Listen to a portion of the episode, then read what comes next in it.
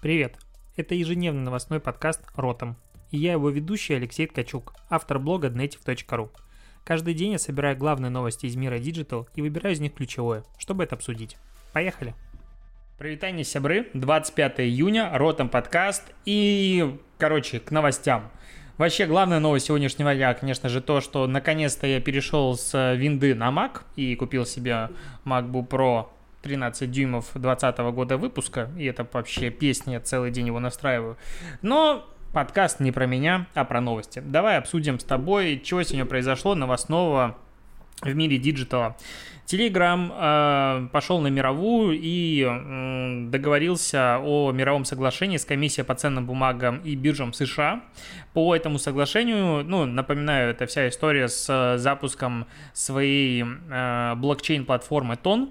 Э, теперь Telegram возвращает инвесторам 1,2 миллиарда долларов. Суммарно он э, поднял 1,7 миллиарда долларов и до этого заявлял, что готов вернуть э, примерно 1,3 миллиарда долларов, которые не успел потратить за время разработки. А, и дополнительно выплатить штраф э, около 18,5 миллионов долларов. И все. По заявлениям Telegram э, к вечеру, что он уже выплатил инвесторам около 1,2 миллиардов долларов напрямую либо в виде кредитов. И, короче, по сути, чуваки взяли денег, долго их тратили, разрабатывали, у них не взлетело, и то, что не успели потратить, они не возвращают. А, я не сильно хочу углубляться в эту новость, и давай лучше обсудим, а, что Google согласился платить некоторым а, изданиям в Австралии за новости после претензий регуляторов. Напоминаю, что Facebook недавно послал всех нахрен и сказал, что ну да, мы ничего не будем платить. Если не хотите публиковать новости на нашей платформе, пожалуйста, основная ценность Фейсбука не в новостях. И а, таким образом как бы поставил всем ультимат в том, что ты можешь не публиковать мне свои новости, ну как бы не получишь трафик, а вот э, мы без тебя проживем. А вот Google договорился с несколькими изданиями, в Австралии, в Бразилии и других странах, что они начнут выплачивать какую-то лицензионную программу, ну, по ней, э, изданиям за публикацию статей высокого качества. Это статьи, что подразумевается под статьями высокого качества, помогает людям разобраться в сложных историях, быть в курсе событий и разных тем. Кроме того, он вроде бы как будет предоставлять э, платный доступ к некоторым статьям изданий с paywallами за пользователей. А все для заботы вот таким образом. Это, конечно, немножечко странная тема, потому что, ну, у Google есть Google News и все остальное, и, по сути, Google предоставляет изданиям трафик и возможность достучаться до а, своего читателя. И как бы за это еще и дополнительно платить, ну, странно, потому что Google как бы не агрегирует у себя этот контент, не размещает его на каком-то своем сервере, ну, если только не AMP, но никого, никто не заставляет подключать этот формат э, контента. И, типа, какого хрена я вообще должен за это платить? Ну, как компания, которая дает тебе трафик. Это все равно, что блогер, который берет и упоминает какой-нибудь аккаунт у себя в Инстаграм, должен еще за это упоминание заплатить. Ну, это выглядит странно. Вот для меня также выглядит странно, что издания СМИ требуют денег с Google News. Ну, это типа, непонятно мне. В любом случае, я практически уверен, что модель монетизации через рекламу большей части СМИ а, в ней придет конец, то есть а, реклама будет становиться все больше, она будет стоить все дешевле, оплату труда она не будет компенсировать, и поэтому большая часть СМИ а, будет банкротиться, большая часть медиа будет уходить куда-то в задницу, либо это все это будет оптимизироваться, они будут перепридумывать, переизобретать а, форматы сотрудничества, а, гнать всех на сайт, как делают сейчас это СМИ, и таким образом пытаться продавать эту аудиторию, на мой взгляд, тоже не выйдет, потому что, ну вот у меня есть очень большой блог, для Рунета он большой, что тут скрывать. И рекламу в нем не покупает практически никто. Ну, то есть люди такие, да, ты пишешь статьи, но мы хотим у тебя в соцсети. Мы хотим у тебя покупать соцсети. Почему э, СМИ не качают свои социальные сети, не работают там нативно и не продают аудиторию в соцсетях напрямую, ну, доступ к этой аудитории, мне непонятно. Практически никто этого не делает. И в этом есть большая, на мой взгляд, проблема э, СМИ. Но в любом случае модель монетизации через рекламу, она потихонечку умирает. Мы это обсуждаем с тобой последние несколько подкастов. И я начинаю все больше и больше верить все-таки в создание платных заказов закрытых сообществ, люди начнут фильтровать информацию лучше, не обязательно читать 50 ресурсов, можно читать их, условно говоря, 3. Но зато вот 3 качественные, которые ты выбрал осознанно, и читаешь там буквально всю информацию, и этого хватает. А мир, в котором у тебя информация столько, что ты не можешь переварить, от него люди устали. Есть такое у меня ощущение.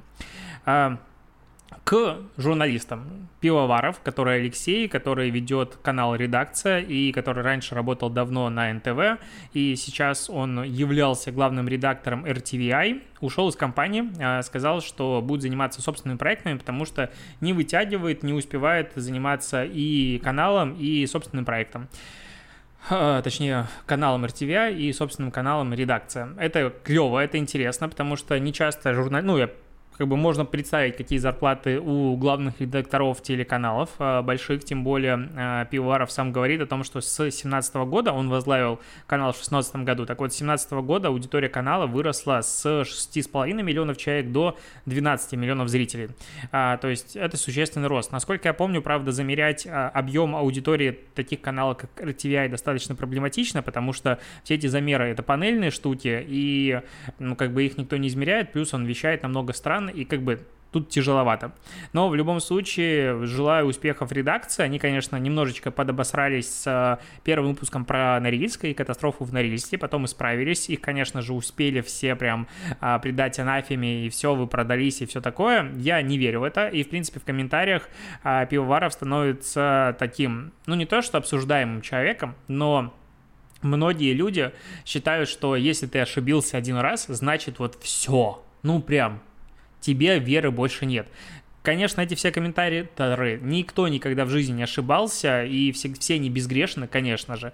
Никто там из них не разводился и так далее. Но э, очень много негатива, типа все, они продались и прочее-прочее, теперь мы их смотреть не будем.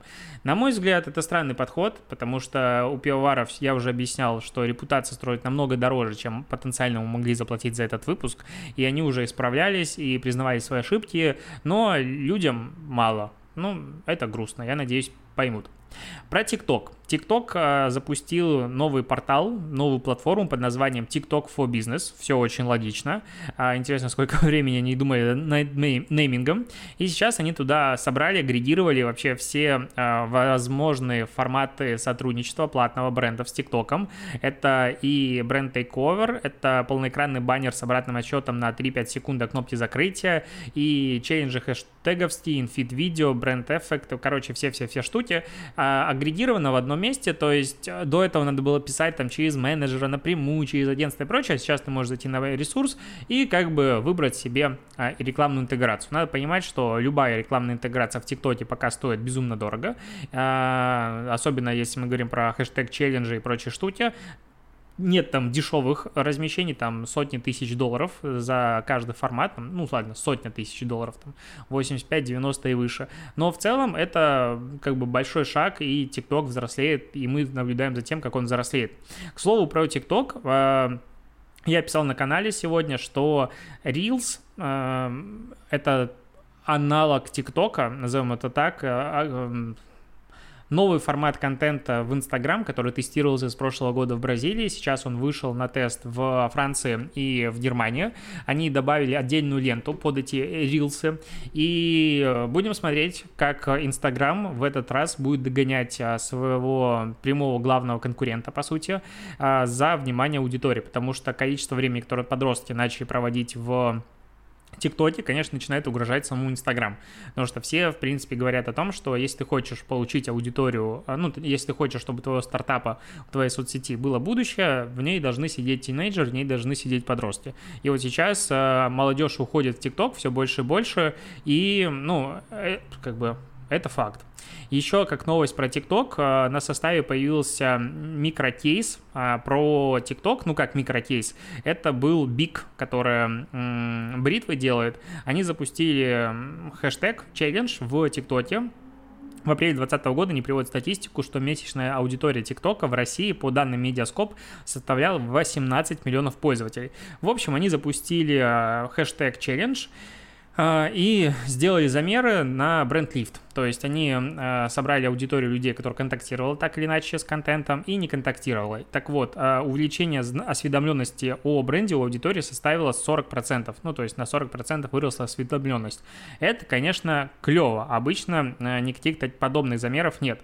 Но вот дальше фраза меня в этом как бы, кейсе немножечко смутила, потому что они пишут о том, что Uh, Уникальные качественные просмотры в TikTok – это сумма охватов блогерских размещений и ключевых медиаматериалов, размещенных на площадке. Это рекламного ролика InFeed Native и баннер на странице «Интересно». И я вот прям так не согласен с терминологией уникальные качественные просмотры, потому что уникальный качественный просмотр – это именно количество людей, которое увидело именно людей, контент. Когда мы говорим про сумму блогерских охватов и а, ключевых медиаматериалов, размещенных в ленте и прочее-прочее, говорить о том, что этот охват уникальный, вообще не приходится. Там минимум частота по итогу получится 2, а то и, возможно, больше. Поэтому а, они говорят о том, что да, мы понимаем, что нигде там не померить типа уникальный охват, хотя в рекламном кабинете Facebook это мерится на раз-два, но типа все равно метрика позволяет э, более адекватно оценивать охват э, челленджа. Так и говорите охват, потому что охват зачастую принято считать это кумулятивный охват, соответственно, сумма охватов разных рекламных размещений. Зачем добавлять сюда слово уникально, а потом оправдываться, мне непонятно. А сервис «Кухня на районе», э, достаточно вкусная штука, запустила интернет-издание «Как есть», Выглядит все очень красиво. Там уже есть 7 рубрик. И, короче, это будет издание про еду не про рестораны, а про еду дома, про готовку и прочее, прочее. Выглядит все стильно, выглядит все в стиле классных э, таких современных глянцевых изданий, то есть современный глянец, я его так называю.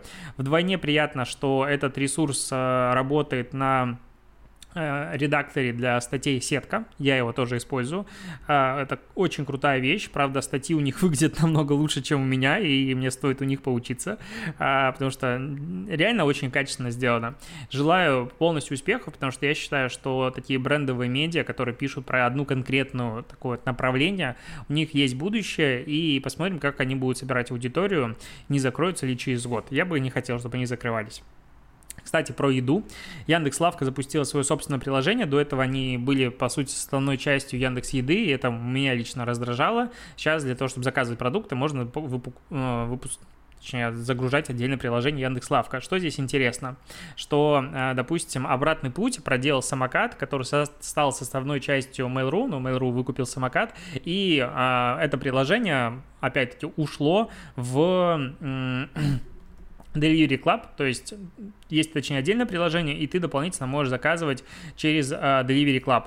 Как бы, а Яндекс проделал обратный uh, путь, и он был только составной частью Яндекс Маркета, и теперь uh, Яндекс uh, быстрая доставка лавка, почему быстрая доставка? Яндекс лавка, ну, короче, какие ассоциации можно скачивать отдельное приложение, это хорошо, мне нравится. А, ну, это, кстати, тоже идет в разрез с такой ключевой мыслью Яндекса сделать из своего приложения Яндекс супер приложение, в котором, типа, есть все. И вот э, меня все еще не нравится логика объединить вообще все-все-все задачи в одном приложении. Мне удобнее открывать отдельное приложение, чем открывать приложение и там долго искать нужную мне функцию. У меня есть, допустим, Яндекс лампочка умная, она в торшере, который стоит рядом от меня, со мной, но не видно его в камере. И для того, чтобы управлять мне этой лампочкой, мне надо не открыть какое-нибудь приложение и быстренько там это сделать, а зайти в Яндекс, зайти э, во вкладку отдельно «Умный дом», там найти разные комнаты и прочее, прочее. Короче, это геморройный очень путь, поэтому меня лампочка всегда горит фиолетовым цветом, мне впадло ее управлять. Такая фигня. Сервис объявлений Юла запустил а, свои сторис бесплатными. Ну, точнее, они на старте были платные, стоили 99 рублей в месяц. Теперь сейчас доступны всем пользователям. Там при модерации одна сторис висит в течение 7 дней. А пользователь максимум может загрузить до 100 историй. И дополнительно там есть не только фото, но и видео. Это сделано для того, для чего? Для того, чтобы ты мог а, свой продукт показать с разных сторон. Потому что люди верят видео, и, в принципе, правильно, больше, чем фотографии. Сфотографировать ты можешь что-то красиво, а показать со всех сторон продукт, это намного лучше и удобнее делать видео. И вообще, эта штука, на мой взгляд, крутая. Люди, которые почему-то считают, что эти сторис э, должны каким-то образом социализировать людей и все остальное, вообще не так. Это как раз-таки для продуктов, и реально очень крутая штука. И я сам хочу себе в блоге, каждый раз я про это говорю, сделать сторис. И сделать из своих постов инстаграмовских каруселей истории в блоге, мне кажется, это будет вовлекать людей. Сам смотрю сторис в разных приложениях, мне нравится. К хорошим курсам Яндекс запустил, ну, на своем образовательном проекте Яндекс Практикум запустил курсы под названием интернет-маркетолог и дизайнер интерфейсов.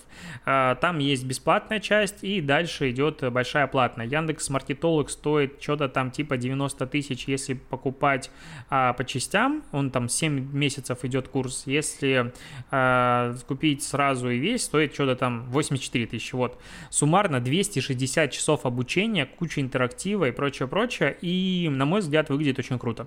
Ну, то есть ты смотришь и понимаешь, что ребята прям запарились над э, контентом, и все выглядит реально интересно, и, ну, не то, что нативно, о, господи, почему нативно, практика ориентирована. И, в принципе, по программе ты смотришь, и нравится практически все, мне нравилось, до момента, пока я не дошел до почему-то отдельных э, целых больших рекламных блоков по таргетированной рекламе, то есть таргетированная реклама Facebook, Instagram, ВКонтакте, Google Ads, Яндекс Директ, SEO-оптимизация, email-маркетинг, то есть э, уход в инструментарий, тем более 20 часов, это достаточно большой такие блоки, и, в принципе, за 20 часов можно плюс-минус глубоко углубиться в каждый из этих инструментов.